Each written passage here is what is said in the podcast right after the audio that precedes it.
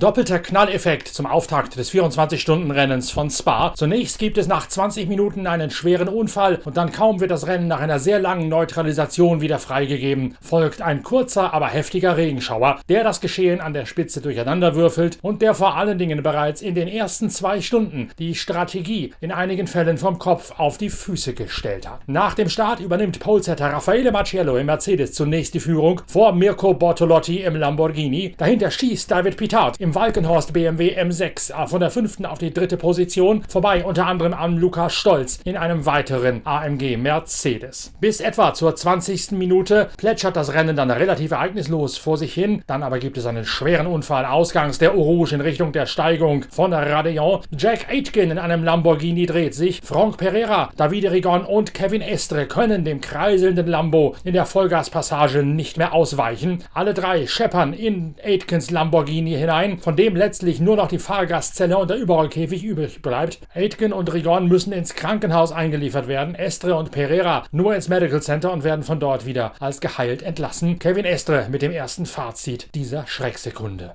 Ja, der Start war, war okay. Wir, haben alles, wir, wir waren alle in einem Pack, alle sehr, sehr nah hintereinander. Dann äh, auf einmal kommen wir unter in Rouge. Äh, ich hatte Nick vor mir und Davide Rigon äh, mit dem Ferrari. Äh, und gleichzeitig sehe ich, dass äh, viel Rauch da ist und viel Debris auf die Strecke.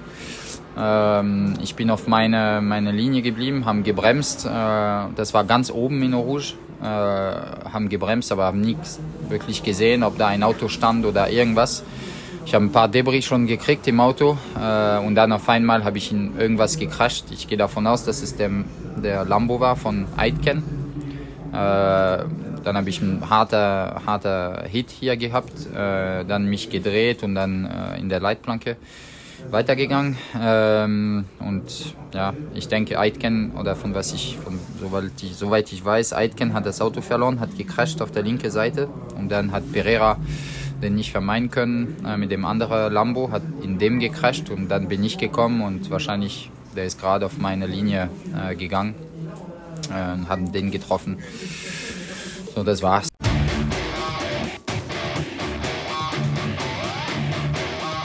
Wie üblich in den SRO GT3 Serien gibt es in solchen Fällen zunächst eine Neutralisation mit dem Full Course Yellow, sprich mit Tempolimit um die ganze Strecke. Und erst wenn alles aufgeräumt ist, wird das Feld noch für ein paar Runden hinter dem Safety Car wieder komplett zusammengeführt. Das eine Art Kniefall auch an die Herrenfahrer, die hinter dem schneller fahrenden Safety Car die Reifen besser auf Temperatur kriegen sollen als bei der langsamen Zuckelei unter Full Course Yellow. Während der Full Course Yellow gehen Ricardo Feller, David Pitard und auch Martin Tomczyk bereits früh an die Box hinein Nein, sie sind diejenigen, die die Strategie als Erster ein bisschen anpassen an diese Neutralisationsphase. Martin Tomczyk, der Startfahrer eines der beiden BMW M6, erklärt. Ja, Spa, Spa hat wieder äh, alles gezeigt, was es die letzten Jahre schon gezeigt hat. Äh, es ist nicht leicht. Äh, man weiß, wenn man äh, hier antritt, äh, dass man, mit, äh, dass man mit allem rechnen muss. So war es ja jetzt im ersten Stint. Einmal eine extrem lange Full Course Yellow mit äh, fast einer Stunde mit einem schweren Unfall, ähm, wo ich aber äh, schon mitgehört habe oder mitbekommen habe, dass die Fahrer soweit in Ordnung sind. Ja, und äh, nachdem es dann wieder grün geworden ist, hat es regnen angefangen. Ähm, und dann ähm, sind wir wieder in die Box, haben auf Regenreifen gewechselt. Nichtsdestotrotz, genau das ist aber Spa, das gehört hier dazu. Das macht auch den Reiz Spa aus. Und deswegen freue ich mich ja immer wieder hier da sein zu können und starten zu können. Und äh, ja, und äh, wie es auch so immer ist beim 24-Stunden-Rennen, man muss erstmal durch die Nacht kommen und dann die letzten Stunden zählen hier, äh, versuchen immer in der, in der Lead Lab, sprich in der gleichen Runde zu bleiben, äh, um dann am, am Schluss eben in der Position sein zu können, um eventuell um den Sieg zu fahren. Wie schwer der Unfall gewesen ist, das erfährt auch Marvin Kirchhöfer, der in der Pro-Am-Wertung erst viel weiter hinten angefahren kommt. Also es lief am Start richtig gut hatte ein paar gute erste Runden, habe einige Positionen gut gemacht. Ich glaube, ich war ähm, vor dem Unfall irgendwo von 32 auf 20, äh, sorry, auf äh, 22, 23 vorgefahren. Ähm, logischerweise vier Autos äh, äh verwickelt gewesen. Ähm, dadurch ein bisschen noch weiter nach vorne gerutscht. Auf 18 oder so waren wir, glaube ich. Ähm, wichtigste war erstmal, dass die Fahrer okay sind. Das war ein ziemlich heftiger Unfall. Ich bin oben in Rouge angekommen, beziehungsweise Radion und überall sind Teile geflogen. Ähm, versucht natürlich so weit wie möglich auszuweichen, ähm, um das Auto nicht zu beschädigen, aber nichtsdestotrotz ganz habe ich das nicht geschafft, ähm, weil ich relativ nah hinter diesen Autos war, die da quasi in diesem Unfall verwickelt waren. Und ähm, ja, habe dadurch leider vorne ein bisschen einen Schaden davon getragen am Splitter und am Licht. Ich hoffe, dass das Auto durchhält. Ähm, momentan nicht ganz so einfach hier, schwierige Bedingungen.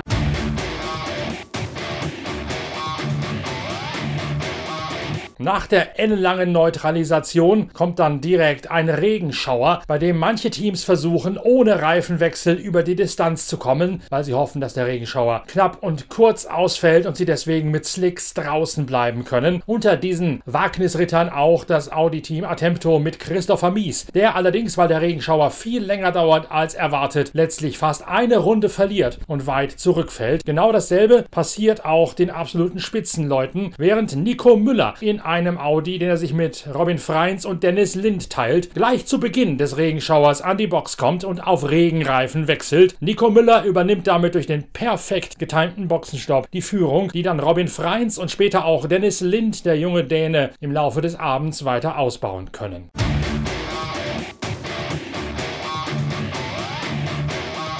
Dass es bei solchen Calls, bei solchen Entscheidungen der Boxencrews manchmal tatsächlich um einen Wimpernschlag gehen kann, musste auch Nicky Thiem erfahren. Der Däne gerade auf dem Vormarsch nach seiner fahrlässig eingehandelten Strafe, die ihn aus der zweiten Startreihe auf Startplatz 8 zurückgeworfen hat. Dann wird auch er vom Regen auf dem falschen Fuß erwischt.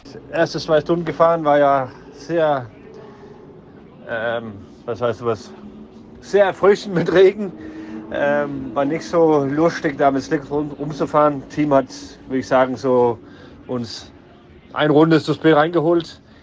Ähm, und jetzt ja, sind wir ein bisschen außer Sync mit den anderen. Also wir ein paar Autos pitten da und dann, also alles ist irgendwie auseinander, strategisch mäßig jetzt, aber wir sind immer noch dabei und äh, ja, ich würde sagen, wir probieren einfach auf die führende Runde zu bleiben. Das ist ja eigentlich wie Amerika, würde ich sagen, hier Spa, weil du immer diese Full Course oder Safety Car hast. Und ja, dann hoffe ich, dass wir nach 20 Stunden ungefähr da sein und dann äh, geben wir richtig Gas am Ende. Aber ja, momentan äh, läuft es okay. Ähm, konnte ein bisschen besser sein, aber ja, noch lange. Also nicht, äh, nicht in, äh, irgendwie sich runterkriegen lassen.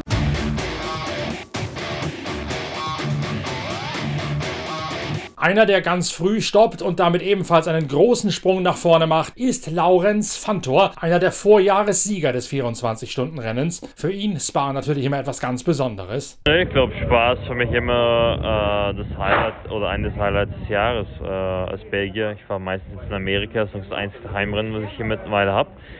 Ähm, vor allem letztes Jahr auch gewonnen. Ähm, macht es äh, insbesondere speziell, um, um hier zu sein.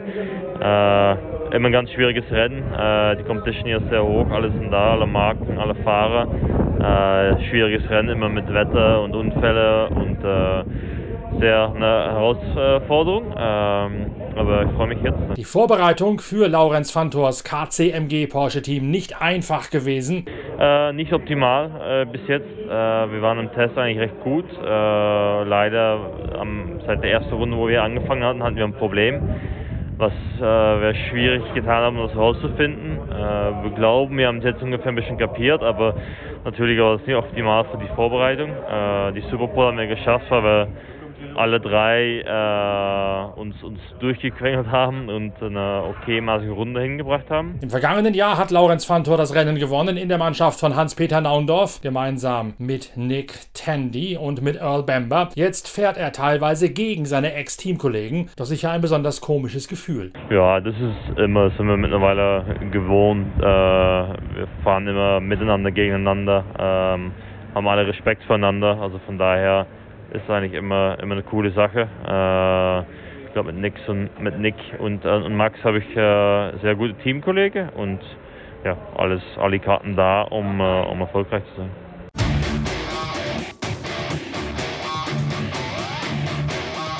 Nicht nur Laurenz Fantor macht ordentlich Meter in der Regenphase und durch den richtigen Reifenwechsel, auch der Porsche rund um Dennis Olsen von Schnabel Engineering, also jenes Team, das die Startplatz von Klaus Aberlen übernommen hat, timet seinen Reifenwechsel beinahe ganz richtig und macht deswegen im Regen ebenfalls Schritte nach vorne. Wir sind auf einem guten Wege. Das Auto lässt sich fahren, so wie wir das wollen. Das heißt, die harte Arbeit, die wir die letzten Tage gehabt haben, scheint sich bezahlt zu machen.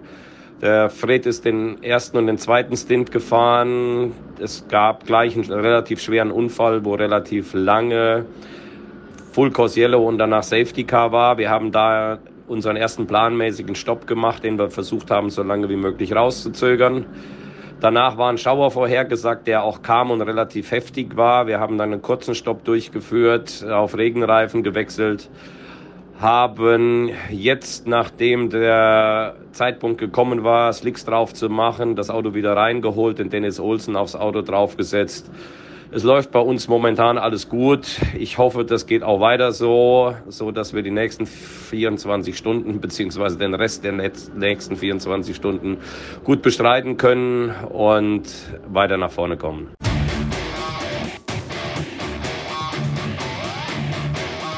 Der Santelog Audi der ehemaligen Gesamtsieger Christopher Hase und Markus Winkelhock kommt nicht ganz optimal durch die Regenphase hindurch.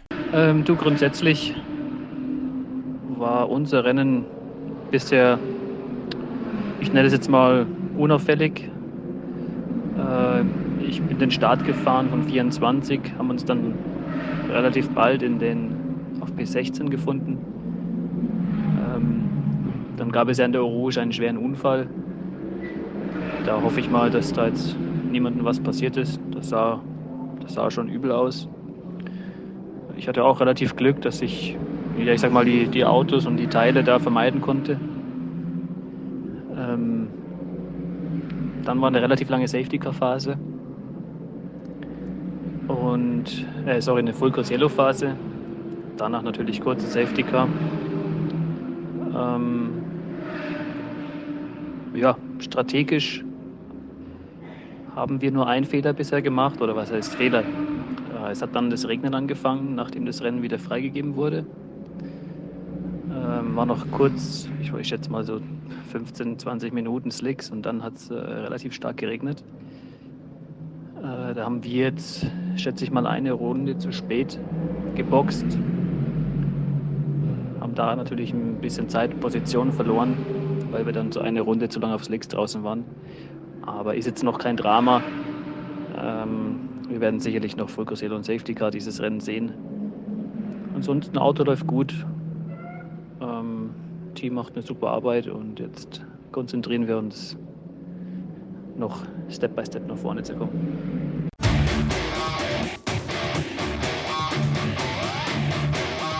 Als die Strecke wieder abgetrocknet ist und sich strahlender Sonnenschein in den milden Abend über den Ardennen hineinmischt, dreht sich der Loris Kessel Ferrari aus der Pro-Am-Wertung und macht eine weitere Neutralisation vonnöten. Und dadurch staffeln sich die Boxenstopps der Erstplatzierten um jeweils ein oder zwei Runden untereinander. Müller, Freins und Dennis Lind sind stets diejenigen, die als Erste rein müssen. Wenig später das Verfolgerauto von Daniel Juncadella, der nach einem Einfachturn von Raffaele Marciello den AMG Mercedes von von Polsetter übernommen hat. Zwei Runden später dann Maro Engel, der für einen Dreifachturn ins Auto gegangen ist, nachdem Lukas Stolz den Start gefahren hat. Und ebenfalls etwas später dran ist Marco Marpelli, der nach einem Doppelturn zu Beginn von Mirko Bortolotti den zunächst zweitplatzierten Lamborghini übernommen hat. Je nachdem, wie die Boxenstopps verlaufen, führt also mal das Auto von Müller, Freins und Lind oder der AMG von Marcello und Juncadella, dann das Engel Stolz und Vincent Abril Auto oder der Lamborghini von Marpelli und von Bortolotti. Auch der McLaren von Rob Bell ist ganz vorne mit dabei. Der macht sogar Druck auf Maro Engel über weite Teile des Turns in den Abend hinein. Denn Rob Bell ist genauso wie Nico Müller zum perfekt möglichen Zeitpunkt auf Regenreifen gegangen und hat auch zum optimalen Zeitpunkt wieder zurückgewechselt auf Slicks. Sodass Müller und Rob Bell diejenigen sind, die von den Wetterkapriolen am meisten profitiert haben. Als es in die Primetime hineingeht, bleibt das Rennen an der Spitze zunächst noch einmal ruhig. Die permanenten Verschiebungen wie Ebbe und Flut, bedingt durch die Boxenstopps, sind das einzige belebende Element momentan. Das Rennen hat sich gesetzt. Alle fahren ihren strategischen Rhythmus runter und warten, was bei Einbruch der Dunkelheit passiert. So auch wir, denn wir sind schon bald wieder für euch da mit den nächsten Updates vom 24-Stunden-Rennen aus Spa. Bis dahin, tschüss, danke fürs Reinhören. Euer Norbert Okenga.